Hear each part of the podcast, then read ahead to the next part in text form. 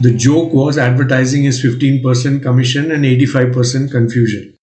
See, I think uh, the very important point that anybody who starts up has to remember is that you must offer a difference. Is our brand big enough? Is the question that I keep asking. The brand is the most important thing. Hey, you are listening to Dream 100 Business Show podcast with Savita Hosamani.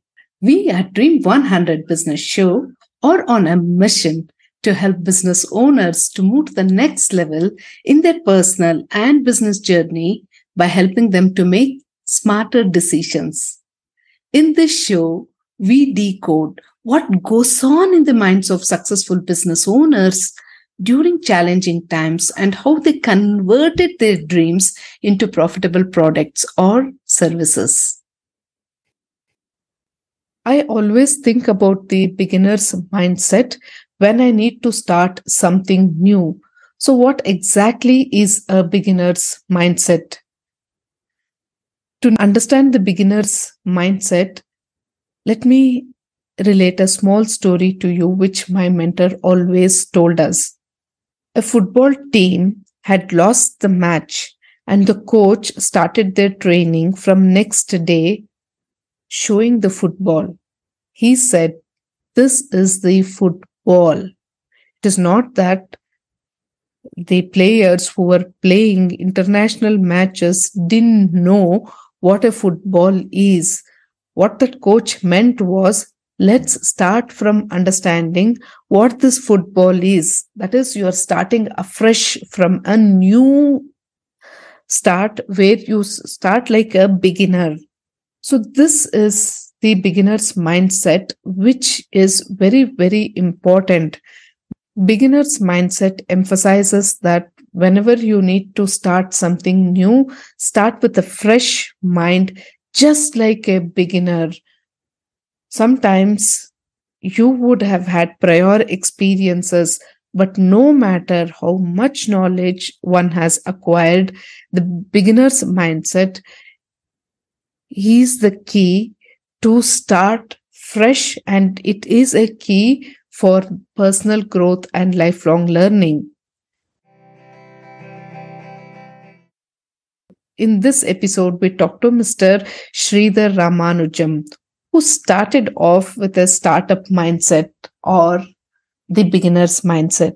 And he made a difference to himself and the brand building journey of various top brands in the country. He walked the path before he started tasting success. Now let's understand what a startup mindset is all about and how do we bring in the beginner's mindset here? I think the biggest uh, change is the change in mindset. See, all the while you're working with a large company with a big infrastructure, we work on some of the biggest brands.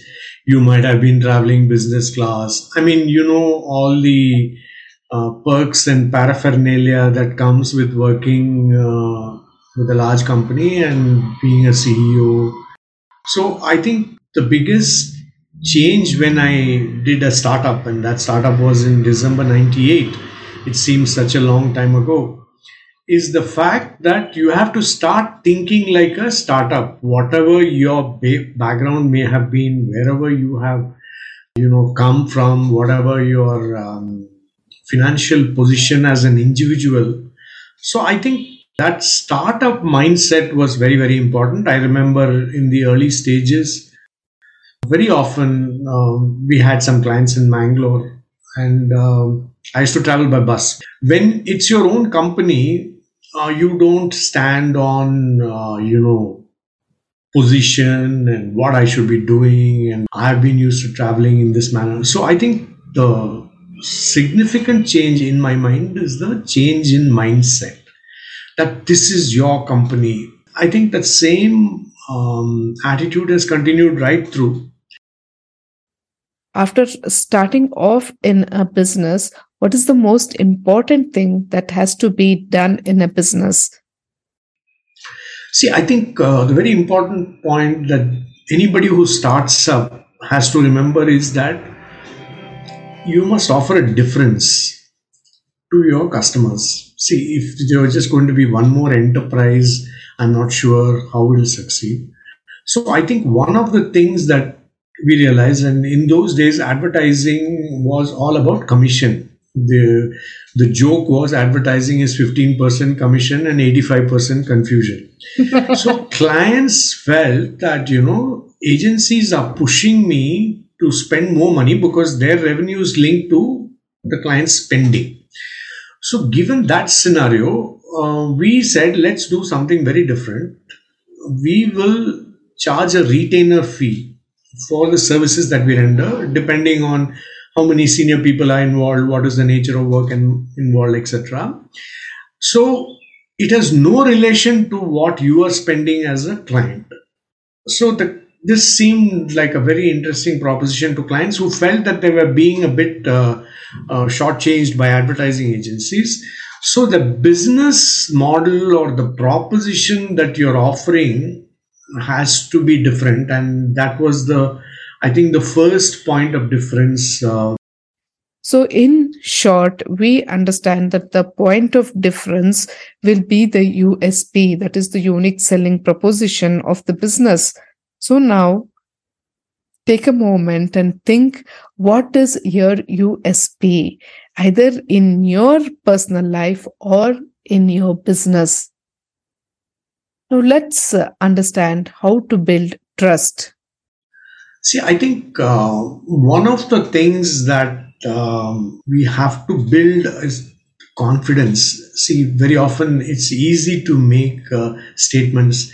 It's very often easy to you know give all these lofty sounding things saying that you are our most important asset and all that nonsense. But people quickly see through whether you are uh, really standing by what you say or you're just uh, you know one of those people who believes in making flowery speeches i'll give you one example uh, there was a one head of public relations that we had, and uh, there was a junior, uh, almost like an entry level person who was a student of mine from one of my MBA classes.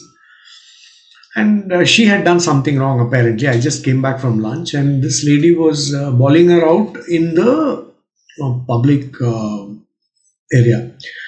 And then I called her and said, This is not how Brandcom operates I think, uh, you know, we respect people as individuals.